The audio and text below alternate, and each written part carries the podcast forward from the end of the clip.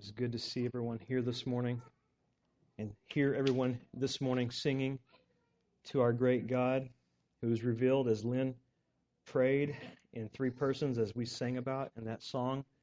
He is glorious to behold, and his deeds are amazing, and his work in our lives is amazing. Just to realize that we are now given the great privilege of going before the King because of his great love and mercy because he came near to us in the person and work of Jesus Christ. So let's give him praise for that in prayer and pray for me as, as we go to Scripture this morning to hear what God has to say to us as a church. Father, we thank you for this day. We thank you because you have called us out from the world by your great mercy and through your great love and the sacrifice of your Son.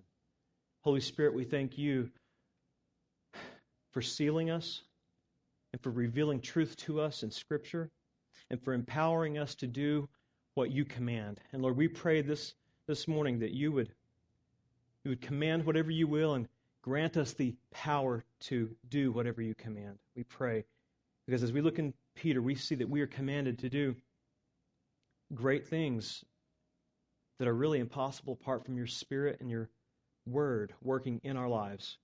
So, Father, I pray that you would fill us with your Spirit this morning, fill us with your word, so that we would be witnesses to the world of the power and the might of King Jesus in all that we do and say as a church and as individuals, so that you would be praised and you would be glorified on the day that you visit sinners. Father, we thank you for this day in Jesus' name. Amen. If you would, please open your Bibles with me to 1 Peter chapter 2. We're going to be looking at verses 9 through 12 as set the, set the context. And then we're going to focus this morning on verses 11 and 12.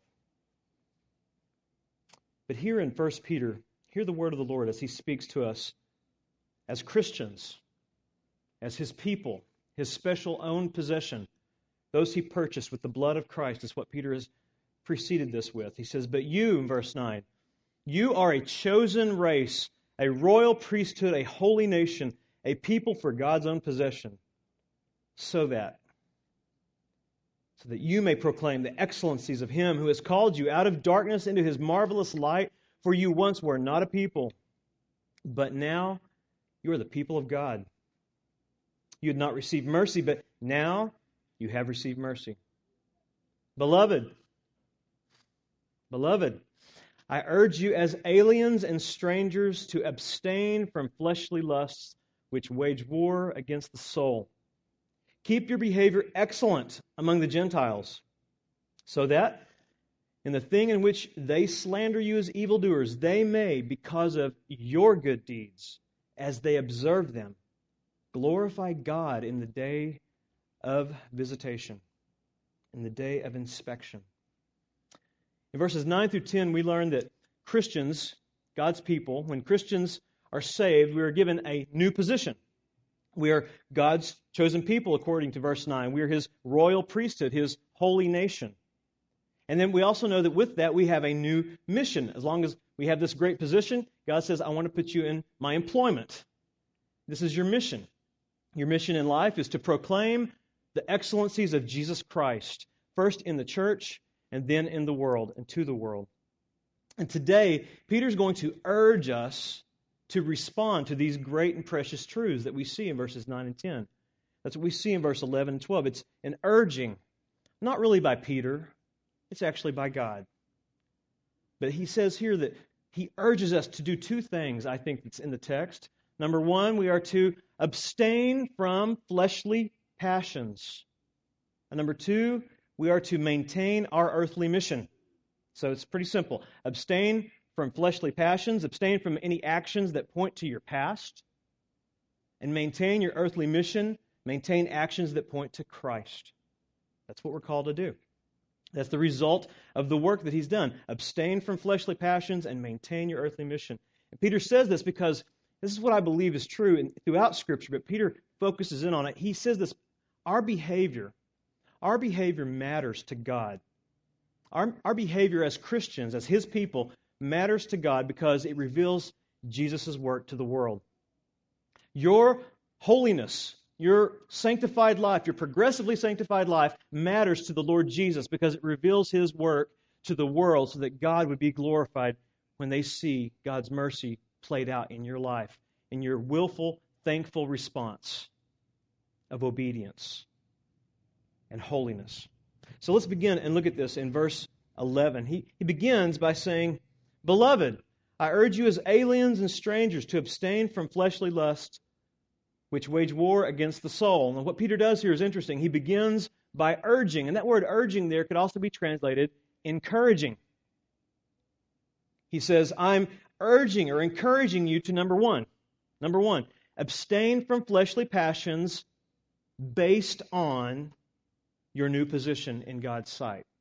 He's saying, abstain from these passions based on your new position in the sight of God. Look how verse 11 begins. Just one word. Peter urges us to abstain from these passions because he says, You are now beloved.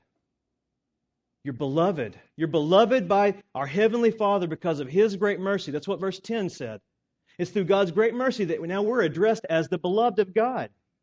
Now, what I find interesting in verse 11, it's, it's, it's the sovereign God of the universe, the judge, the king, the ruler of the universe but he's not speaking to us as if we're outside of his kingdom. He's speaking to us as his children. He's gently speaking by using the word urge. I'm encouraging you. And this is a gentle urging or a gentle compelling to do something great for his name. And I think what's interesting about this is it's gentle, but it's powerful because he bases it on his great mercy and love. He's calling us to holiness on the basis of what He has done for us through the sacrifice of His Son. And He calls us beloved. And what I, what I think is interesting in this is when I read this, just that one word, beloved. In that word, we see the kind condescension of a holy God. This is the God who, who stoops down to address us as children, and He speaks with gentle tones gentle words to his children, those that he loves, those that he has set apart to do his work. And understand this, the same God could have came down with lightning and thunder and said, "Obey me." This is not an this is not an imperative command here. This is an indicative command. I'm urging you out of your out of your love and thankfulness for what I have done for you through the work of my son. I urge you as my weary children pursue righteousness, pursue holiness, reflect my work in your life. I'm urging you to do it for your good, he says. That's what he's going to get at. It's for your good, but it's ultimately for God's glory in the end. In verse 11, Peter urges us, or encourages us, number two, to abstain from fleshly passions based on our temporal condition in the world. He uses another phrase that speaks of our, our temporal condition in the world. He says we are to, to abstain from these things because we are aliens, we're strangers here. In other words, we're temporary residents. Verse 1 of chapter 1, he begins the whole letter this way. He says, Peter, an apostle of Jesus Christ, to those who reside as aliens, scattered, or your translation may say dispersed. And it's the word diaspora. And it means seed. In other words, it means you are planted by God, dispersed by God, seeded by God in this world. And, and this word strangers and aliens talks about more of what your life should be like. You are strange, strangers who are aliens to this world. You're just passing through. You're pilgrims here. You're those who live in a foreign land or a foreign country for a brief time. And what's interesting when you go back to verse 11, he says, I urge you as aliens and strangers to abstain from these fleshly lusts. Based on your temporary condition, you, you abstain from these things because you were planted here by God's sovereign plan. You're planted alongside unbelievers. This is the idea that you you've come and you've pitched your tent beside their house. You came to live among them, but not be of them. You came to be with them so that you could serve as a witness to God's great mercy. God has planted you here. Have you ever gotten discouraged by all the unbelief around you and all the unbelievers who come against you? And then you have to stop and realize wait a minute, those people are around me because God planted me here. God put me here to be a witness of His great mercy to sinners because I am no better than the unbeliever beside me. I am simply mercied by God. And, and God wants us to be a witness to these unbelievers. He wants us to engage unbelievers, but not compromise our behavior. We're, we're to be alien to their sin. We're to be strangers to their sin, temporarily here, knowing that these things cannot compel us because there's nothing satisfying in these sins for us. We're to remain distinct and remember that we have a citizenship that is in heaven.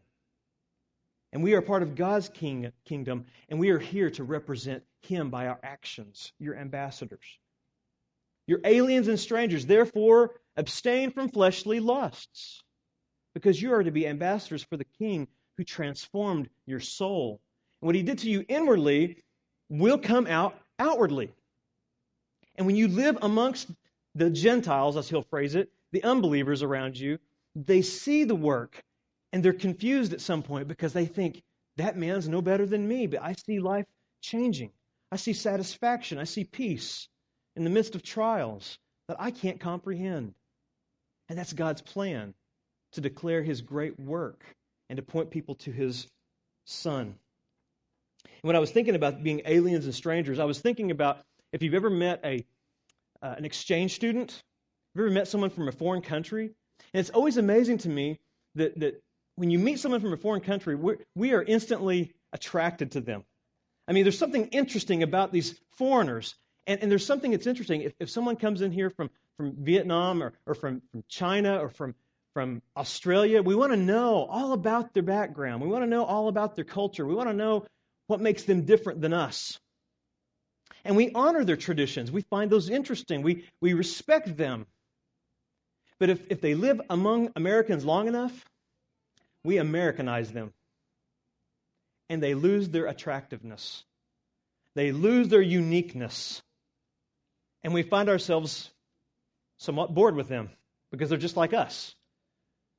This is the same thing will happen to a Christian if you adopt the world system into your life. If your behavior is not different, if it's not alien, there's nothing that sets you apart as unique and attractive to the unbelievers. You look just like them. That is not God's design for His children. You are to be distinct, yet among those people who are lost, so that they look at you and they see hope.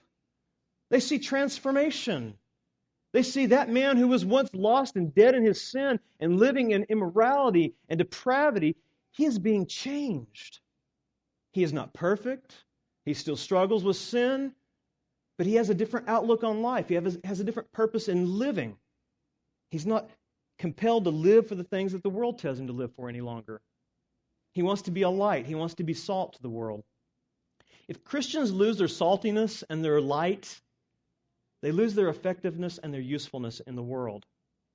What I find very sad today is a lot of churches take this command and or this indicative command in Peter, this urging by God to be aliens, they, they take this and turn it on its head and they say, We want to be more attractive to the world, so therefore we will adopt more of the world system into the church, into my life. If I can look more and more like the world, the world will love me even more. No, the world will find you very unattractive, very boring. I think that's why there's an upsurge of Reformed theology theology that holds forth the glory of a sovereign God because no one's doing it.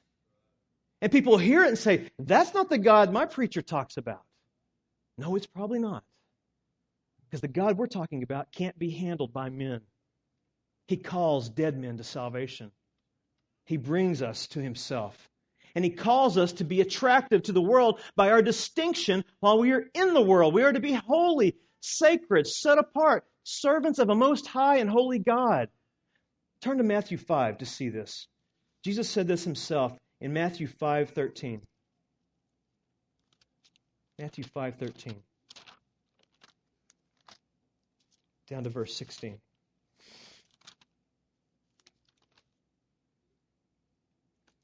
You are the salt of the earth. But if the salt has become tasteless, if you've become like the salt of the world, how can it be made salty again? It's no longer good for anything except to be thrown out and trampled underfoot by men. You are the light, and you are the light of the world, he says. A city set on a hill cannot be hidden, nor does anyone light a lamp and put it under a basket, but on the lampstand, and it gives light to all who are in the house. Let your light glow, let your light shine before men, those Gentiles around you, those unbelievers, in such a way that they may see your good works, your good deeds, and glorify your Father who is in heaven. Magnify the greatness of the one who saved you. Magnify the one who has made you salty and made you a reflector of his glory, his light. If, we, if we lose our usefulness as salt, we can't be preserving to anyone. We cannot preserve hope. God intends for the Christian to be a, a life preserver, one that shows what life can be when Christ has redeemed it and taken it back to what God had intended it to be and given them hope that they can be changed. Such were some of you. You were liars and thieves, homosexuals, but God, in great mercy, transforms sinners like that into vessels of honor. God wants us to be a reflection of His light so we can guide people to the source of all light and life, which is Jesus Christ. And if we lose this, we won't reflect Christ to the world, and we're useless. Go back with me to 1 Peter 2 11. Thirdly, we, here we see in 1 Peter 2.11 that Peter urges us to abstain from these fleshly passions because of the corruption of our witness. We are to abstain from the fleshly passions of our flesh, our body, because they corrupt our witness. Verse 11 tells us we are to abstain from fleshly lusts. This word abstain simply means this it means to hold oneself back. Now, in this particular verse, it's a present tense. So, what it means is to hold oneself back constantly. You're being called to continually push against the passions of your yet redeemed flesh. We're not saying that you're not going to have passions. You're not going to have lusts in your flesh. You are going to have these. That's a given. You see, you see, you have a righteous standing before God because of the imputed righteousness of Christ, but you still have an unredeemed flesh that's still infected with indwelling sin. And that sin is not satisfied with the hope of tomorrow, the hope of heaven. It wants satisfaction now in this world. And so Peter's telling us we need to constantly, continually push that down. Now, what I find interesting about this is that's possible. We're being commanded to do something here by God, urged to do it by God. Therefore, God has made provision in Christ to do it because Christ has overcame the power of slavery to sin for us. He broke the power of slavery. As a Christian, you are not enslaved to indwelling sin. You're not enslaved to it. You have it. You have sin in your flesh. Paul talks about there's a battle that goes on, the, the law in him and the, the law of sin and the, and the spirit and the flesh are battling it out all the time. But he knows in Christ that's been overcome it will be the victory will be in Christ, and we can fight against it because we have God's Spirit and God's Word to equip us, to guard us. And understand, it's important to see this in verse 11 that we are called, urged gently by a, a good and glorious God. He's urging his children. He's speaking to you as his child. He's not speaking to you to, as, as an unbeliever saying, you, You've got to do this or thunder and lightning comes. He's saying, I am, I'm commanding you as a good dad commands his children, urging you gently, nudging you forward for your good. There, but there is something that we're responsible to do. We're responsible to heed that call and push against these things. When you become a Christian, it's not a matter of what some people think is, you know, you let go and let God. You know, I'm in, I'm in, so now I have no responsibilities. I'm, I'm saved, and so, I, you know, God will, God will take care of the rest. Now, God's urging us as His children to abstain from something here. That takes active effort on your side. That's your responsibility as a Christian, and you've been equipped by the Spirit to do that. But you have to ask when you when you read that, he says, abstain. Well, what are you abstaining from? Well, he tells us fleshly lusts. And those fleshly lusts we abstain from, we, we do so because they're going to corrupt your witness. They can't steal your salvation, okay? You're not going to lose your salvation. You sin as a Christian, you're not going to lose your salvation, but there is no license for sin here. He's saying when you sin as a Christian, you're corrupting your witness to the world, and you were saved to glorify God and do good works. Ephesians 2 8. You're saved to do, 2 8 through 10, to do good works. And when you read this, though, you have to ask yourself, What are the fleshly lusts? What do fleshly lusts look like? Now, when I say when I say fleshly lusts, sexual immorality flows to the top of the list, right? That's right. We all think that, but unfortunately that's that's probably a misconception and it's an easy out for most of us because some of us don't have that problem. So we say, Peter's not addressing us here. He's just talking about the, the, the sexually immoral. No. He's talking about the passions that used to mark your life before you were a believer. Any passions, any desires, any urges. Look at Galatians. Paul gives us a definition, a picture of, not an exhaustive picture, but a picture in Galatians 5 of what fleshly lust might look like. And he will include, obviously, sexual immorality in that. That is there in the in the flesh to battle with. But look what it says in Galatians 5 519. Now the deeds, the deeds of the flesh, or we could say the fleshly lusts, the fleshly passions, are evident. Here they are. You ready? Here's not an exhaustive list, but this is a list. Immorality. And, and that word immorality can go toward the word of porneia, pornography. Okay? Immorality, impurity, sensuality. Now, those, those are things that really have connotations of, of sexual perversion. But then he moves further idolatry. Now, that, that's setting up anything in your life as more important than God. That means if your job is more important than God, that's your idol. If your children are more important than God, that's your idol.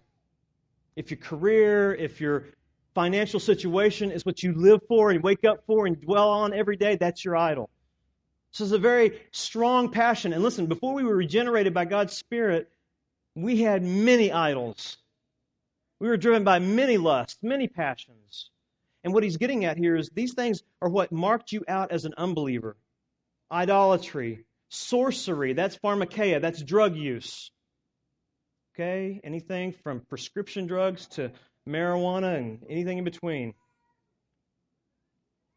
Alcohol would be included enmities, strife, jealousy. Now he's, he's moving from, from some outward things into some more inward areas strife and jealousy, outbursts of anger, inward areas of the heart that reflect in your relationship with people.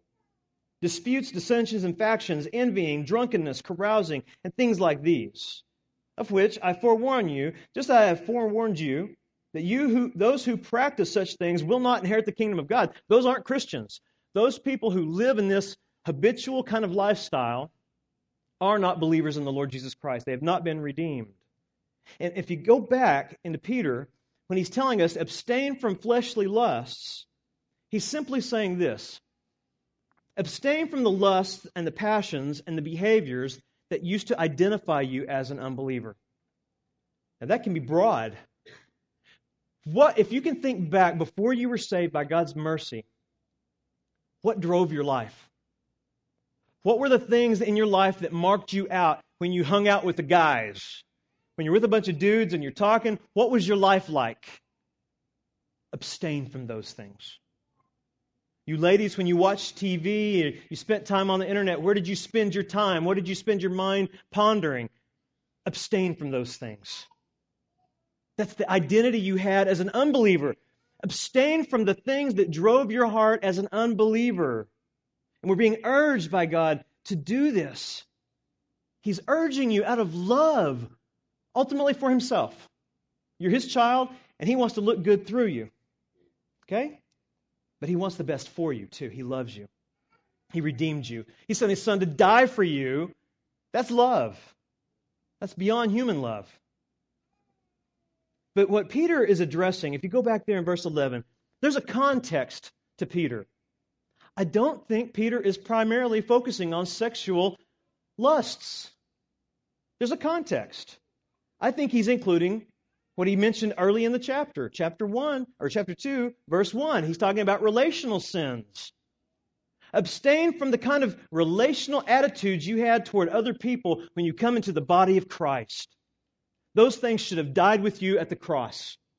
What are they?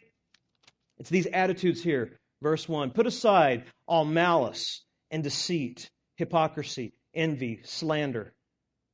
You, you need to be marked out from those things. You have been brought away from those by God's grace. So you need to be putting those, those relational sins away, putting them down, pushing them away from you. That's what Peter is getting at in chapter 2 of 1 Peter. He's talking about abstaining from fleshly passions that damage the church. Do you understand that?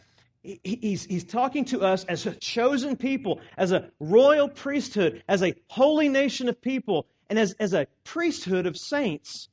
He's telling us abstain from the things that would hurt your fellowship in the church. Abstain from those passions that used to mark you out, which is self driven. Now you're a part of the corporate body of Jesus Christ. Now put aside self and serve others. Put aside the fleshly lust because if you don't, when you when you come into the church, if you carry the things that identified you as an unbeliever into the church, you're going to bring divisions and dissensions and selfishness. And it's going to damage the witness of the church. How many times have you guys heard of the testimony of a church that was split over slander, dissensions, envy? It shames the name of Jesus. If you don't abstain from these things, it will corrupt our witness to the world. God is about having his name proclaimed and being brought to great, great glory through the church. He wants his name glorified, he wants his bride to be holy. And listen, if we are abstaining from these things and if we're pushing hard against the flesh, pushing hard to, to keep it in check by God's Spirit and through God's Word, checking our hearts, examining ourselves, the contrary of hurting our witness will be true. It will exemplify the work of Jesus. When people hear the witness of our church, there, there are divisions in the church because we're sinners. And they hear that those sinners, when they have divisions, go to one another in love and they call upon God's grace and the spirit of peace to direct their attitudes and transform the relationships. And they confess their sins to one another, and there is healing in the body. When they hear that testimony, Jesus is praised in the world through the example of the church. We're not a perfect church. There are no perfect churches. We have a perfect Savior. And the Savior calls us to be joined together in love and to reconcile things that are wrong. Because He reconciled the greatest wrong that was between us and God. So we need to abstain and hold back. And let me give you just a practical way of doing that. Here's how you practically hold back. Because if you're reading this, you need to be thinking, okay, Randy, how, how do I hold back? How do I abstain? I mean, is there like a formula? I mean, is there like a checklist? No, there's not a checklist, but I can give you this. God's Word directs you how to abstain from sin. But you have to fill your heart and your mind with it constantly, daily. It's a daily battle, a continual battle. We're like, we're like leaky pots. It leaks out every day. We need to go back and be filled again with His Spirit, with His Word, by going there to find strength we abstain from these things through the Spirit's power by submitting our souls to God's Word daily. Let me give you two examples that will help you do that. Look at Romans 13. Here's one of the things you need to submit your heart and your passions to. Romans 13 13.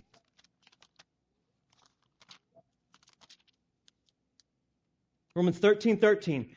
If you, if you could adopt this, if you could uh, see this, do you, do you let these words meditate, ponder, roll around in your mind daily? Do you focus on these? I mean, chapter 13 and 14 deal about how we love one another in the church. Look what it says. Let us behave properly as in the day, not in carousing and drunkenness, not in sexual promiscuity and sensuality, not in strife and jealousy. And here's here's how you here's how you abstain. Here's here's what it is. It's not the putting off only, it's the putting on part. But put on the Lord Jesus Christ. Fill your mind with the work of the Lord Jesus Christ, what he has done to atone for your sins, bring you forgiveness and peace with God. Fill that up in your mind and make no provision for the flesh in regard to its lusts. If you spend much time contemplating the work of Jesus Christ, the God man who came from heaven's glory into this world to take your place, bear your burdens, take your sin and the penalty for it on the cross, and be beaten and bludgeoned and crucified to grant you peace with God. And you recognize those sins that I committed were laid on him. Therefore, when I put Him on in my heart, in my mind daily, I, I don't have room. I don't have room for strife and division and slander. God, I should have received that punishment on the cross, but Jesus took it in my place. So I want to put on the Lord Jesus Christ that will guard my actions, guard my feet from going the wrong direction. It will keep me from sin. Another example of how we abstain is found in 2 Timothy 2. 2 Timothy 2. Again, this requires the Spirit of God and daily focusing on God's provision in His Word.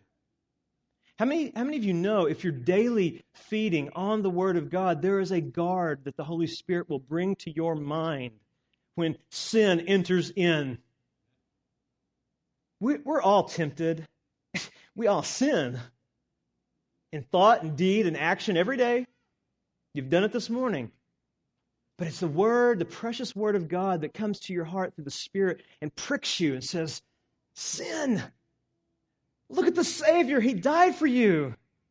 Turn, repent. Don't be a hypocrite. Don't be a pretender, acting as if you've got it all together. Recognize what the Savior did for sinners. Turn from the things that bound you as an unbeliever. Look chapter 2, verse 22 says. We need to flee from youthful lust. First, you take up the Bible, you study what Jesus did, you put that on, and then you flee from youthful lust and pursue righteousness. When temptations come, when the flesh rises up and is drawn towards sin, what you do is you run. Remember Joseph, Potiphar's wife? Run, Joseph. Run. Pursue righteousness, faith, love, and peace with those who call on the Lord from a pure heart. You've been washed in the blood of Christ. You've been purified by God's great mercy. Therefore, you have the power to run. You have the Spirit of God residing in you, equipping you to run from sin and pursue what is good. So do that to abstain from these lusts. Now, go back to 1 Peter chapter 2 verse 11. Here Peter urges us or encourages us to number four abstain from fleshly passions because, because of the deception of our flesh. You need to abstain because of the deception in your heart. The heart of man is wicked, it's deceptive. You can't trust your heart. So you cannot trust your feelings. You, you're commanded, you're urged by God to do this because God knows if you trust your flesh, you're going to be deceived you're going to be convinced that this sin's probably good for me and God doesn't mind. It's what you do when you sin. Do you sin? Because if you sin, that's what you do. When you sin, you're saying that God is a little less holy than he says he is. That's deception. That's your flesh guiding your feelings, guiding your emotions, guiding your passions. So he's given us commands, he's given us urgings. Abstain from fleshly passions because of the deception of our flesh. Verse 11 says, fleshly lusts do something to us. They, they wage war against our soul. Do you realize your, your body is fighting with your spirit? You're in a battle, and the enemy is within. You are the enemy. You are the enemy, and you're in a battle. Don't forget that. If you if you give the enemy an inch, he will take a mile. So be constantly engaged in ongoing war against your sin. Just be aware of it. Know that it's there, recognize, and repent. Now, the, the word wage war is actually the word stratuo. Stratuo. It means to strategize. The English word, strategize. So Peter is saying, strat- the fleshly lusts strategize against your soul. Your flesh is finding, trying to find a, a, loophole, trying to find a weak spot to penetrate, to attack your soul, and to damage your witness. You have this battle going on inside of you, and we can turn it around. We are now called by God's grace and through His power to wage war against our flesh. But I think we need to be aware that it's there. Do you, do you realize this? When you sleep, your sin doesn't. Indwelling sin never rests. It never rests. So we must always be on guard. Why do you think that you have some of the most horrendous dreams you've ever had in your life? When you're when you're thinking everything is great, life is wonderful, but then you start drifting off to sleep and those dreams penetrate your mind. Those dreams don't show up by accident, by the way. They generally have to do with what you've been feeding your flesh. And they're reflected when you sleep in your mind. So understand sin never rests, not even when you're sleeping. What you have done will always be there. What you impress on your mind will always be there. So therefore, wage war constantly against it. Understanding that fleshly desires are trying to deceive us into thinking something. You know, you know what your body's trying to deceive you into believing? Your body's trying to deceive you into believing that there is no promise of heaven. There is no promise of a future without sin. Therefore, get your passions, fill your satisfaction up now in your flesh. Your flesh is not spiritual.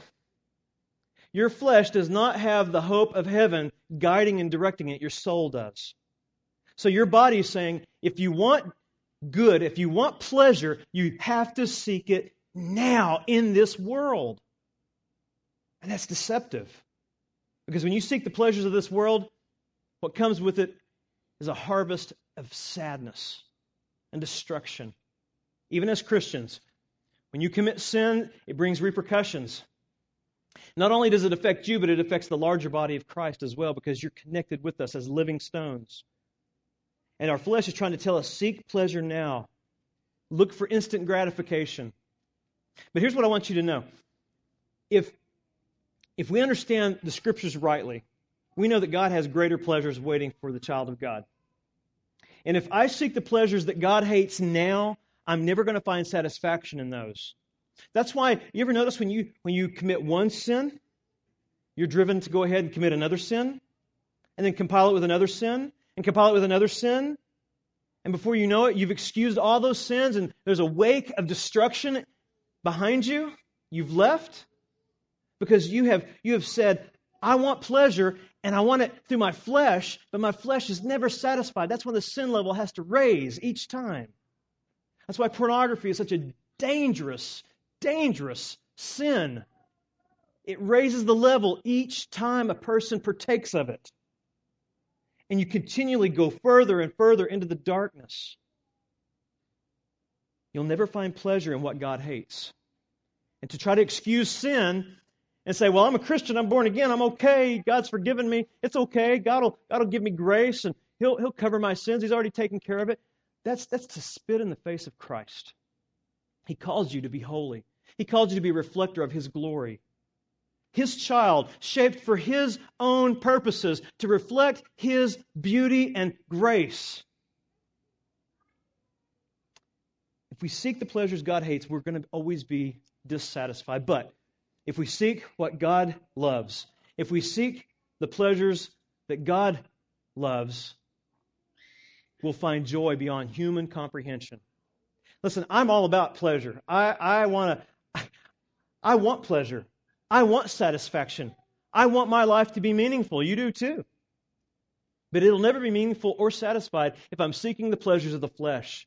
But when I seek the things that God loves, I will find satisfaction that's beyond human comprehension because it goes beyond this mortal coil.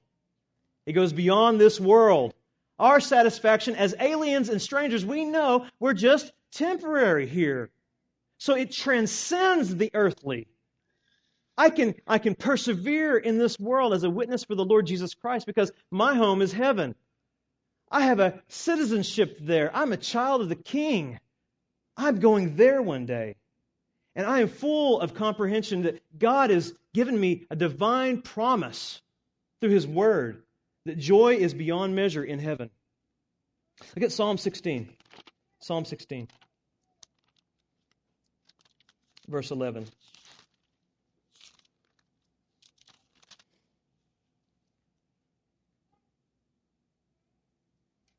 Actually, verse 7. I will bless the Lord who has counseled me. Indeed, my mind instructs me in the night. I have set the Lord continually before me because he is at my right hand. I will not be shaken. That is what your standing is before God. When you know that you have set his word in your heart and you know that you have been made right with God through his mercy, you'll not be shaken. Therefore, my heart is glad and my, joy, my glory rejoices. My flesh also will dwell securely. I'll make it through this life. For you will not abandon my soul to Sheol, the grave, nor will you allow your Holy One to undergo decay. You will make known to me the path of life. In your presence, notice this. In God's presence is fullness of joy. In your right hand, there are pleasures forever. Listen, I'm seeking pleasure. I'm seeking the pleasure that the Lord Jesus Christ, who's spoken of in this psalm, accomplished and promised for me. My pleasure is found in knowing that the one who would never undergo decay, the one who went to the grave but wasn't abandoned, that one has interceded for me, has worked in my place on this earth, and has promised me a home in heaven. That's my pleasure. That's my satisfaction when I wage war against the flesh. I know that He has promised me something that's beyond this world. That's my hope. Now go back with me to 1 Peter 2 11. What, he, what he's doing here is he's ending this verse. He's, he's urging us to continue, continue waging war against sin, and do it with confidence because we're not alone in this battle. The Lord Jesus, according to Psalm 16, he waged the war for us and he won the victory over sin. He set us free. No Christian can give me an excuse to say, I can't help it when I sin. Yes, you can. You've been given the power of God through His Word and through His Spirit because Christ accomplished perfect atonement for you. He can give you the strength. And when you do fail and you do sin, He gives you forgiveness and He gives you grace to persevere and to pursue righteousness. He defeated the power of sin for us. And what I find amazing about that is when we go into verse 12 here, what Christ did for us allows us in the mystery of grace to do something through our progressively sanctified life.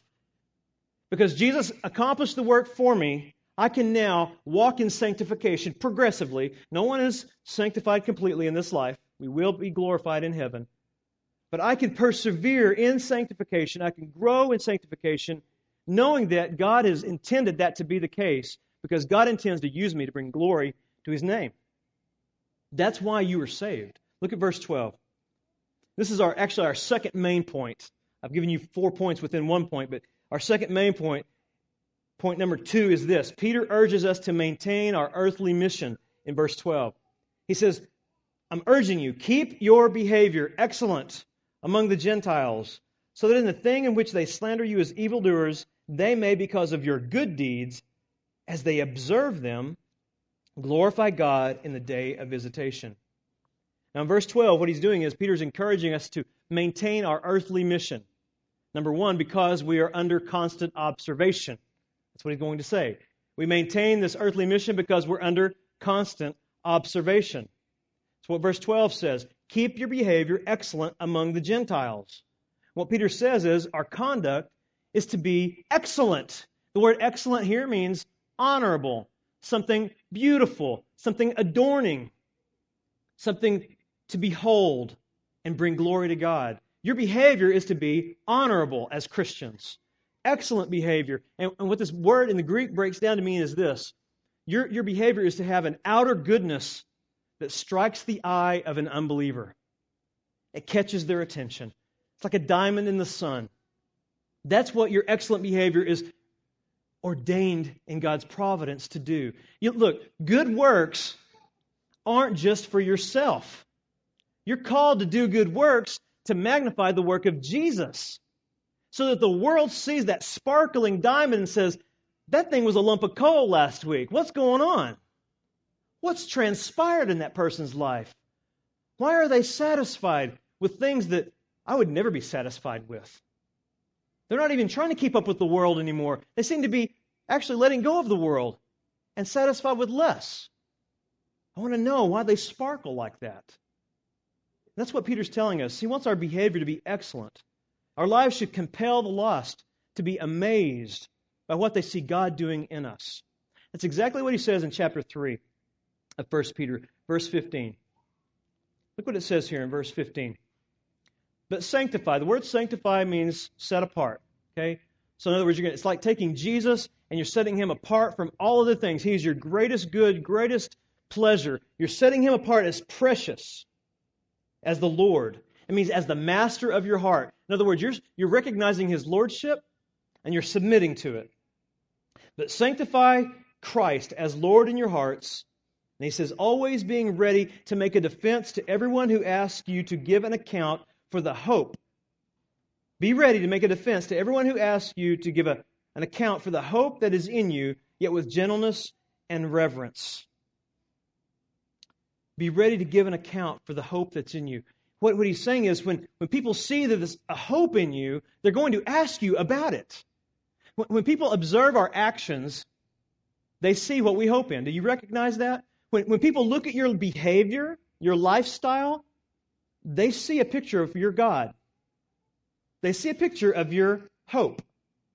The thing that makes you tick is what people see, and whatever makes you tick is the witness to the world. Okay? Now, if it's money, if it's selfishness, if it's pride, that's what you hope in. That's why we need to abstain from these things and put on the Lord Jesus Christ. And Peter understands that whatever consumes our heart, our minds, will control our behavior. Whatever consumes your heart, whatever your deepest desire is, that's going to change the way you live in the world. Your hope, your hope that you have in your heart controls the way you use the time and the money that God's given you. Your money's not yours and your time's not yours. So when you're late and you've given your word you're going to be on time, you've abused God's grace. We, we think of things like time as if it doesn't matter. No, that's God's time. As a Christian, when you make a commitment to be on time, to do anything less than that brings shame on the name of Christ. To use your money for anything that would bring dishonor to Jesus shames the name of Christ. And people begin to think, okay, they must love money more than they love this, so maybe that's their hope. If our hope is to see Jesus glorified on the earth, it's going to control everything we do and everything we are. You recognize if, if you want to glorify God, as, as the scriptures tell us, in all things, whether you eat or drink, if, if you set that as your hope, to see Jesus glorified, my hope is that Jesus will be glorified in my life. That's going to affect the things that I wear. If, if I want Jesus to be glorified in my life, it's going to affect the things that I watch on TV or on the internet. If I want Jesus to be glorified, and that's my hope, it's going to change probably some of the things that I, the reasons I buy certain things. I'm no longer trying to, to follow the standard of the world. I'm no longer trying to, to follow the agenda of the world. This isn't my home. I'm an alien here. Why do I care what the latest fashion is? That's not my hope.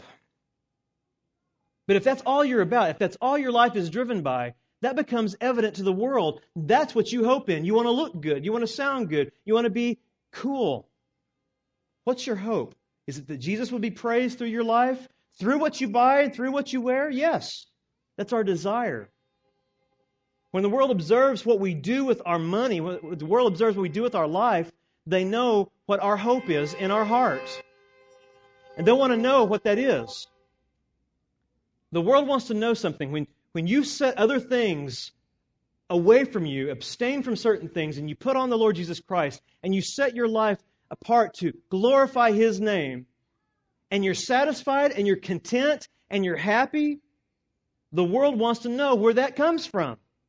Now, that's the greatest opportunity you have as a Christian because they are going to ask you about the reason for the hope that lies within you.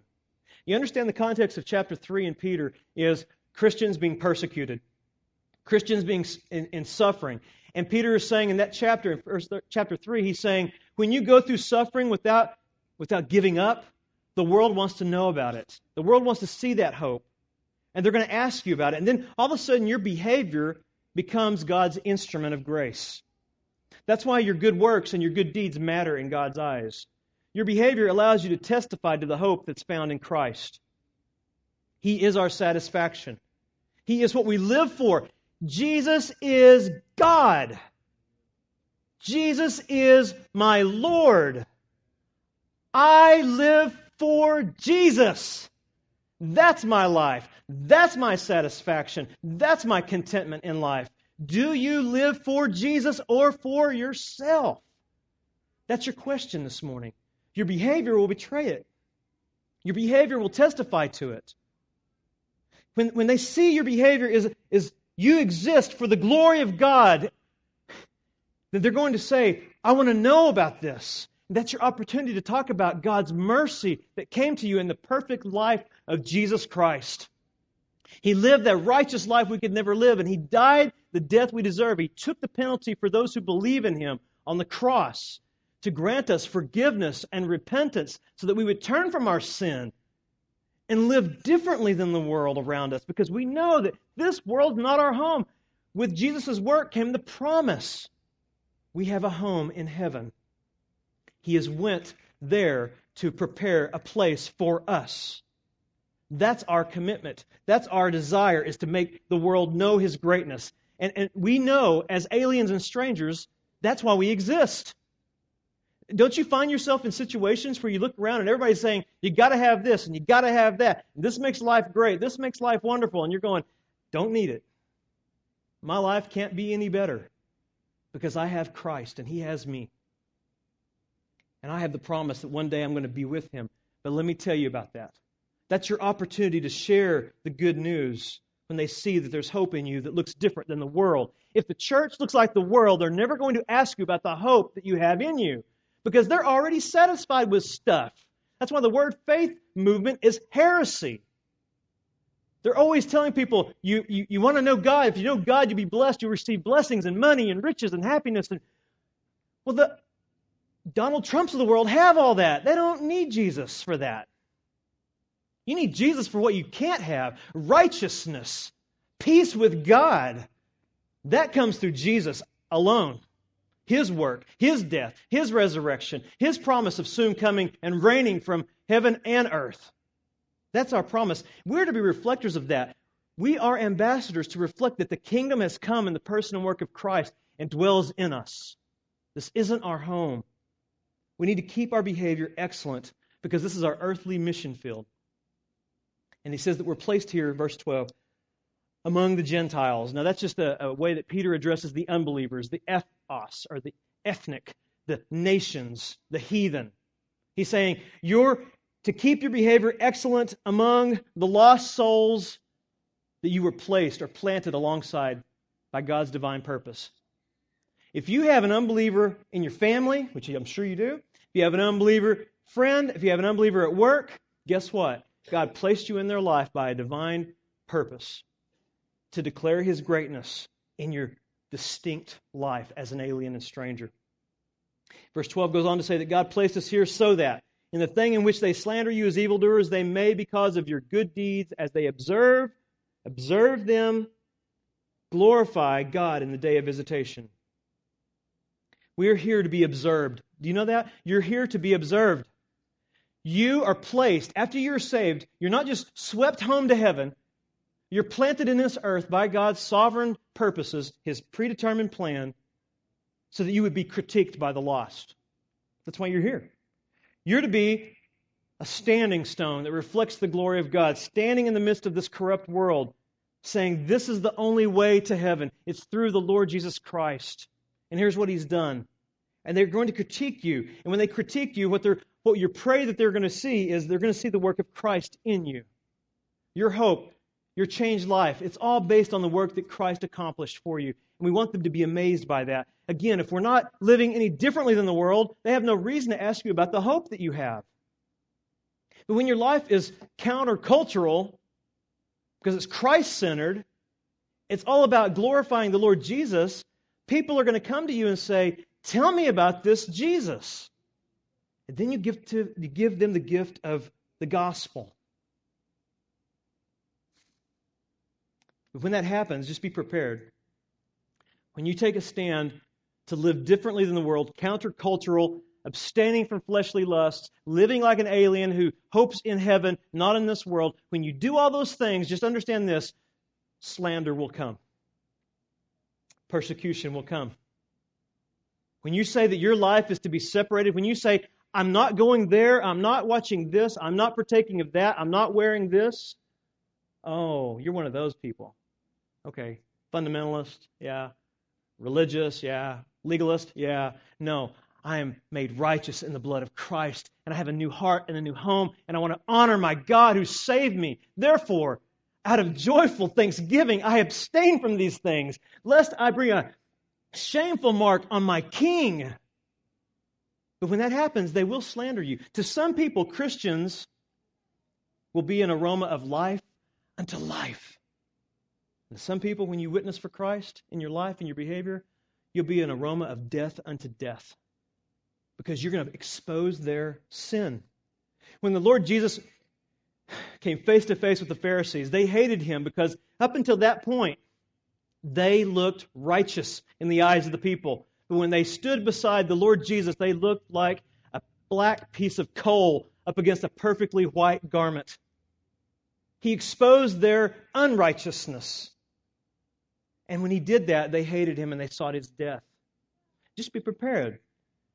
That will happen. But here's the good news if you persevere, you proclaim the word, and you live in line with the word you proclaim, if your message and your behavior line up, that slander, the accusations, and the hatred, it won't stick to you.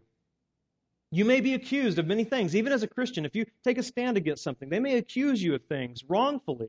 They did that to our Lord, and they crucified him because of it. And they may do that to you as well. But understand, if you hold fast to your commitment to Christ. Hold fast to what He has done for you and let that drive you to gracious obedience. Thankful obedience, not legalism. Legalism is evil. But a heart that's been transformed by God's mercy through the blood of the Lord Jesus Christ will be driven to a gracious desire to live differently than this world. This isn't our home. And when that happens, the people will eventually see over time maybe those accusations weren't true. The early church was, was attacked like this after Peter's day. The early church was attacked. They were, they were slandered horribly. Do you realize this? The early church was, was called basically anarchists. They were anti government because they wouldn't bow to Caesar. They were also called idolaters. Did you know that? They were called atheists because they said they wouldn't bow to Caesar as God. There's only one Lord, it's Jesus Christ.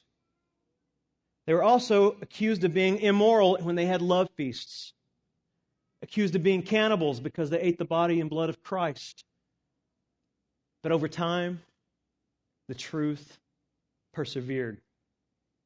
They became salt and light to the world that they were placed in. It became a time when they were seen as beneficial to the society in which they lived because they were counter distinctive. They were distinct from the world. They, they were not like the world. And they saw them as a benefit to the world because they made better workers. When they took a job, they stuck with it. They were honest to a fault. When they made commitments in marriage, they, they stayed together. Till death did they part. They were salt in the world, preservers of righteousness. So Think about that. When they did that, it, it actually shut the mouths of those foolish men who slandered them. And, and, think about this: Does your behavior and your good deeds, do, do good deeds, do they do they reflect the message that you preach, that you proclaim, that you live? Do your behavior, does your behavior reflect what you proclaim? Because if it, if it doesn't, you're going to run into problems. You need to have your message and your life in line focused on Christ. And if it's not, you may be slandered wrongly. You may be slandered for the things that you do, uh, that you did rather, when you were an unbeliever. Now, think about that. Are you, are you being slandered as a Christian? Or are you being slandered because the life that you're living reflects what you used to be like before you were saved? I mean, at your workplace, are you slandered and not liked because of the kind of things that, the desires that flow out of your mouth and your attitude that reflects what you were before Jesus saved you? Or are you being slandered because of your stand for righteousness and for holiness and to bring praise to our King? Because there's a big difference between those two. You're blessed if you're persecuted for Jesus' sake. But if you're not, if it's because of your old man rising up, it brings reproach on his name. We need to be thinking about how we can adorn our lives with good deeds because it needs to back up what we say with our message that we proclaim. Look at Luke. Look at Luke 6.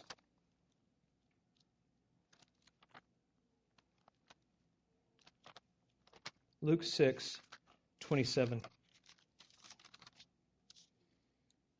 think about what good deeds you should be doing as Christians when you're slandered. What should we do when we are accused? What should we do when we are persecuted? How should we react? Well, the Lord Jesus tells us here in verse 27 of chapter 6. But I say to you, you who hear, love your enemies and do good to those who hate you. Bless those who curse you and pray for those who mistreat you. Whoever hits you on the cheek, offer him the other also. Whoever takes away your coat, do not withhold your shirt from him either. Give to everyone who asks of you, and whoever takes away what is yours, do not demand it. Treat others the same way you want them to treat you. If you love those who love you, what credit is that to you? For even sinners love those th- love those who love them. If you do good to those who do good to you, what credit is that to you? For even sinners do the same. If you lend to those who from whom you expect to receive, what credit is that to you? Even sinners lend to sinners in order to receive back the same amount. But love your enemies, do good, and lend, expecting nothing in return, and your reward will be great, and your and you will be sons of the Most High, for He Himself is kind to ungrateful and evil men. Amen. Be merciful, just as your Father is merciful. That's the kind of good deeds we need to we need to be pursuing, because what God has done for us in that last passage. He has mercied us. He is kind to ungrateful men like us. So we can, we can be merciful to those who are unlovely because Jesus was merciful to, the, to us who are unlovely, even now as Christians. We can do good to unbelievers. We can do good deeds and treat them correctly because Christ was despised and forsaken by us. You realize that you can now do good to others because you were with the crowd at the cross crying, Crucify him! But now you're not in that crowd and you're saying, glorify him because he has done great things for you, a sinner, an ungrateful despiser of the Lord Jesus Christ. He has loved you with an everlasting love. He has given you promise of heaven. You can love those who despitefully use you. You can do that if you remember the great mercy that He has given to you in Christ. I was reading Martin Luther this week, he, he had a phrase that I read that I, I found compelling. And he talked about how that we as Christians, we as Christians carry the nails of Jesus in our pocket all day long, reminding us of God's great mercy. We carry the, the nails. We crucified the Lord of glory. It was our sins that nailed him there. How could we not forgive others? We have been recipients of great mercy. That's what really what transforms our behavior. So when people slander you and mistreat you, remember what God has done for you when you were slandering and mistreating his son. He has shown you great mercy. That, that's what's going to transform your behavior and motivate you to do good deeds. We don't do good deeds to, to please God, to earn his favor. We do good deeds because Jesus did that for us. Out of mercy, we've been favored by God. And now we respond with good deeds out of thankful hearts. Now, lastly, back in Peter, 1 Peter 2.12, Peter further urges us to maintain our earthly mission by number two, uh, because God will use it on the day of visitation. We need to maintain our view of our mission, maintain our abstaining from fleshly lusts and living as aliens, separated from the world, but yet here to reflect God's glory, because God will use that on the day of visitation. This is the amazing part of God's grace to give us progressive sanctification. I think part of the, the reason it's progressive is because it, shows the world that we haven't arrived. I mean, we're not, we're not complete. We still sin. We still need our Savior. We still need grace every day. Graces are new for each of us. And the world sees that. And we're not running around as hypocrites saying, Well, I was saved and sanctified. I've never sinned since. No, that would be a lie. What we are is we are sinners. We are repenters daily and continually. And the world sees that and says, What drives that? And, and God uses that in His divine, sovereign power. He uses the sanctified life to bring people to salvation. Your behavior matters because God left you here to bring His elect to salvation by watching your behavior. Your witness matters. Verse 11 says, you're left here, you're placed here to, to maintain this earthly mission because of, God will use it. Because they may, because of your good deeds, they may, because of your good deeds, your good works, as they observe them, glorify God in the day of visitation. Now, if you're taking notes, I've got five minutes. If you're taking notes, you might write out beside the word visitation inspection. Inspection. Could be phrased this way as they observe them, glorify God in the day of visit, in, in the day of inspection. And, and what Peter's saying is God's going to use your behavior in your earthly mission on the day of visitation, on the day of inspection. He's going to use your stand, your witness, your behavior, your good deeds on the day that he visits sinners. Visitation is the word episkopos. Some of you may know what that word means because we use it for the word shepherd. It means overseer, or it means to look upon. And I believe in, in 1 Peter, and I've studied this extensively this week, and I read many commentaries, and I, I found that, that I was actually surprised by, by the differences, but at the same time, the majority would stand where I'm at today. In 1 Peter, the context, I believe that the day that's being spoken of here, the day of visitation, is the day that God looks upon sinners in mercy, because that's the context of chapter 2. It's not judgment. I don't believe it's judgment here. It's mercy. The day of visitation. In the Greek, the reason that is, is in the Greek text, before the word visitation, there is no definite article in front of that word, visitation. It does not say, capital T H E, does not say the day of visitation as if it's the day of the Lord or the day of judgment. What it could actually be translated is, is this on a day of visitation. Because of your good deeds, they will observe them and glorify God on a day of visitation. And visitation can, can mean either a time when God visits judgment on the world or blesses the world. It can mean either one. Now, I'm going to give you an example of, I think, one that, that actually kind of conveys the idea of both of those meanings judgment for those who do not believe, but also blessings for those who do believe. Go to Luke chapter 19. This will be the the main point here we're going to look at. Luke 19,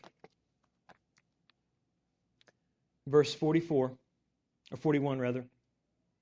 And when he approached Jerusalem, he saw the city and wept over. This is the, the Lord Jesus. As he approached Jerusalem, he began to weep. Our Savior is weeping over the souls in Jerusalem, saying in verse 42 If you had known in this day, there you go, this day, even you, the things which make for peace, but now they have been hidden from your eyes. For the days will come upon you when your enemies will throw a barricade, up a barricade against you and surround you and hem you in on every side. And they will level you to the ground and your children within you, and they will not leave you in one you, you one stone upon another, because you did not recognize, notice this phrase, the time of your visitation. You didn't recognize the time of your visitation. And I think the, the, the meaning here is both. It can be applied the same as in 1 Peter 2.12. Jesus came at that time, on that day, to be a blessing to Israel, but most of Israel rejected their Messiah. Yet we also know this God's elect came when he visited them with grace. His disciples. That was the day of visitation when he came. His elect came out of mercy. And I believe the word there in 1 Peter 2 refers to the salvation of sinners. I believe it refers to the salvation of sinners that come as a result of a Christian's witness. On the, it basically could be this way. On the day that you they were they are converted, is what Peter's saying, is on the day of that visitation, on the day they are converted or visited by God, on that day, they will give glory to God. He gets the credit, but he gets the credit because they heard you proclaim the gospel of Christ and they observed your good deeds.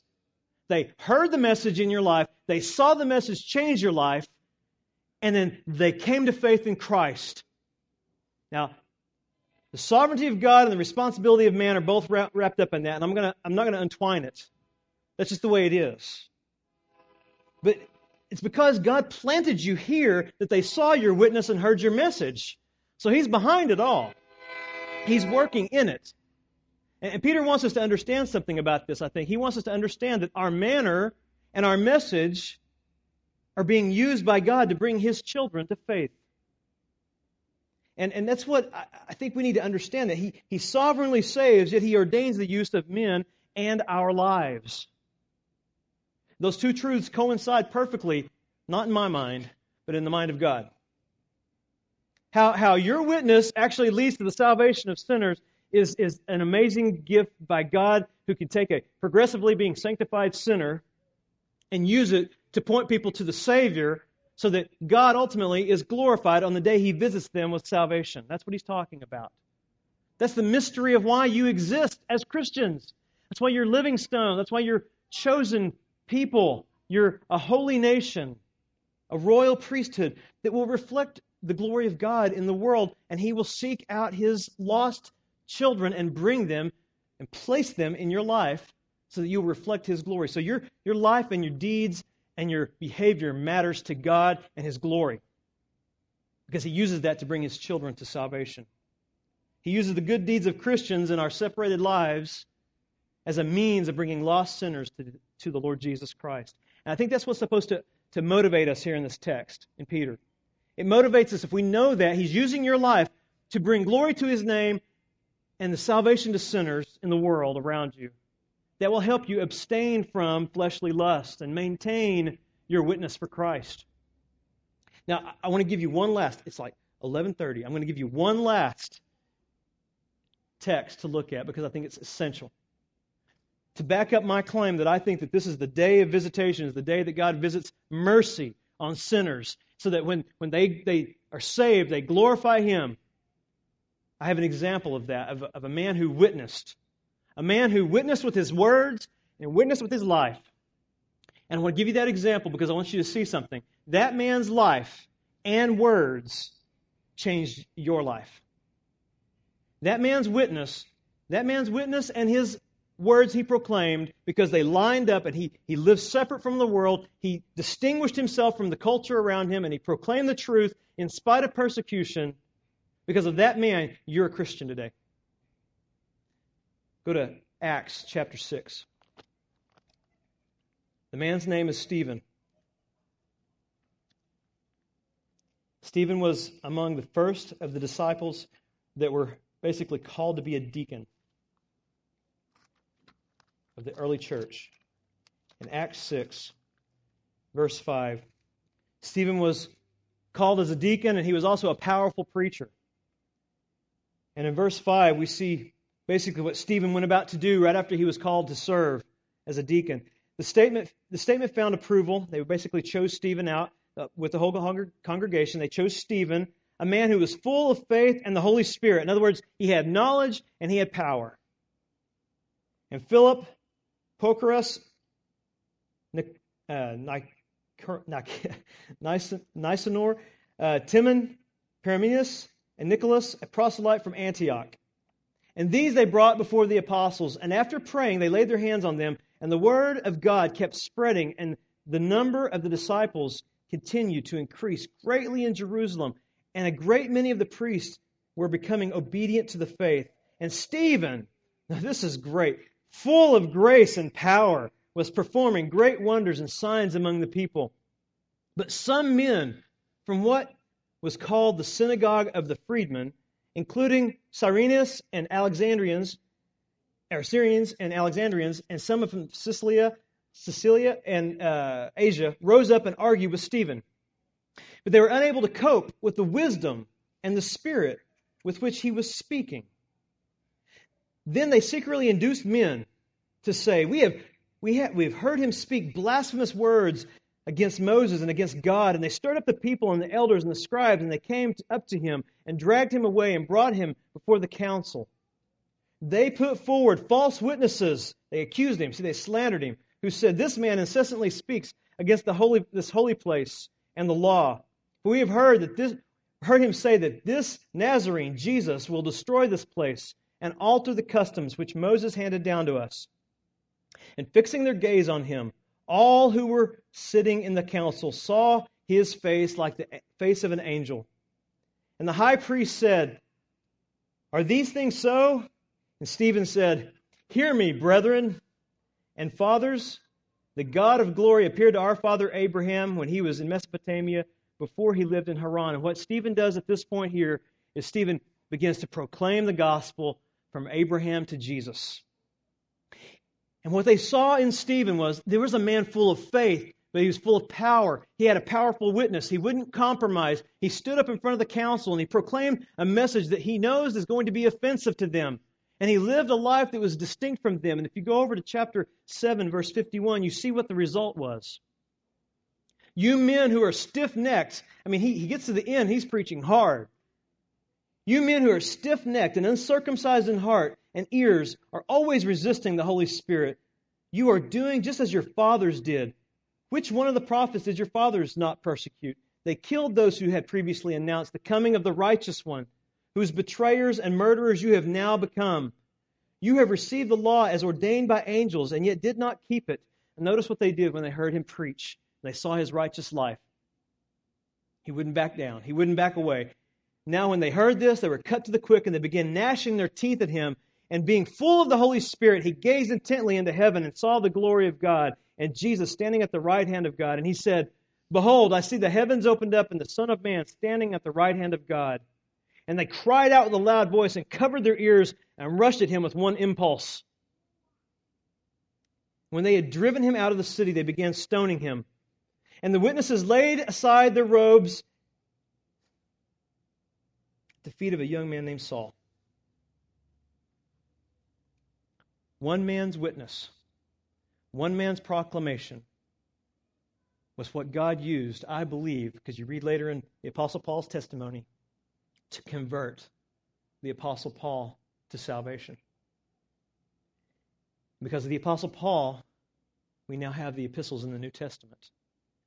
We have the revelation that God has came to us and delivered to the church the message we need to hear today. But notice Stephen, because of his righteous life and his powerful words, and how they lined up together, the Apostle Paul, who was called Saul at that time, was impacted deeply by his witness. And on the day of visitation, when God called Paul on the road to Damascus to submit to the Lord Jesus Christ, I believe it was partly because of Stephen's witness. Because Stephen's witness and his words lined up. And that's, that's, that's our call today as a church.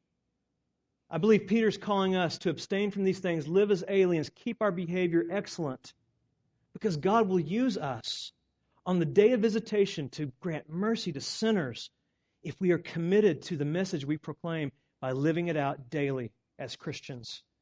I want you to be distinct from the world. I want you to be the salt and the light that leads people to the glory and the, the goodness of our, our Lord Jesus Christ. That's my desire for you as a church. That's what Peter desires as well. Actually, it's what God urges us to do. God has pleaded with you as children this morning through Peter.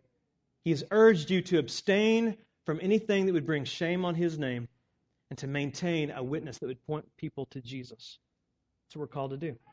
Let's pray. Father, we thank you today because you have given us direction in Peter. We, we know that you have spoke to us directly through Peter. Many things in between there, but God, we know that you have directed our minds and our hearts to, to listen as you urge us to be different from this world and driven by thankfulness for what Christ did in coming into the world. And let that, Lord, I pray, shine in our lives so that we would be witnesses on the day of visitation, that people would say, I saw the work of Jesus and these people at Sovereign Grace. And Jesus, I thank you for the work you did for them and placed them beside me for your glory. I give you praise. I believe God wants to be praised. I believe you want to be honored. So we thank you, God, because you are the one who places us alongside the, the world around us as aliens. We, we've been sent into this mission field to stand up for Jesus. We pray that we would have the strength daily by going to your word, being filled with your spirit, and guided into all truth so that you would be praised in the world. In Jesus' name, amen.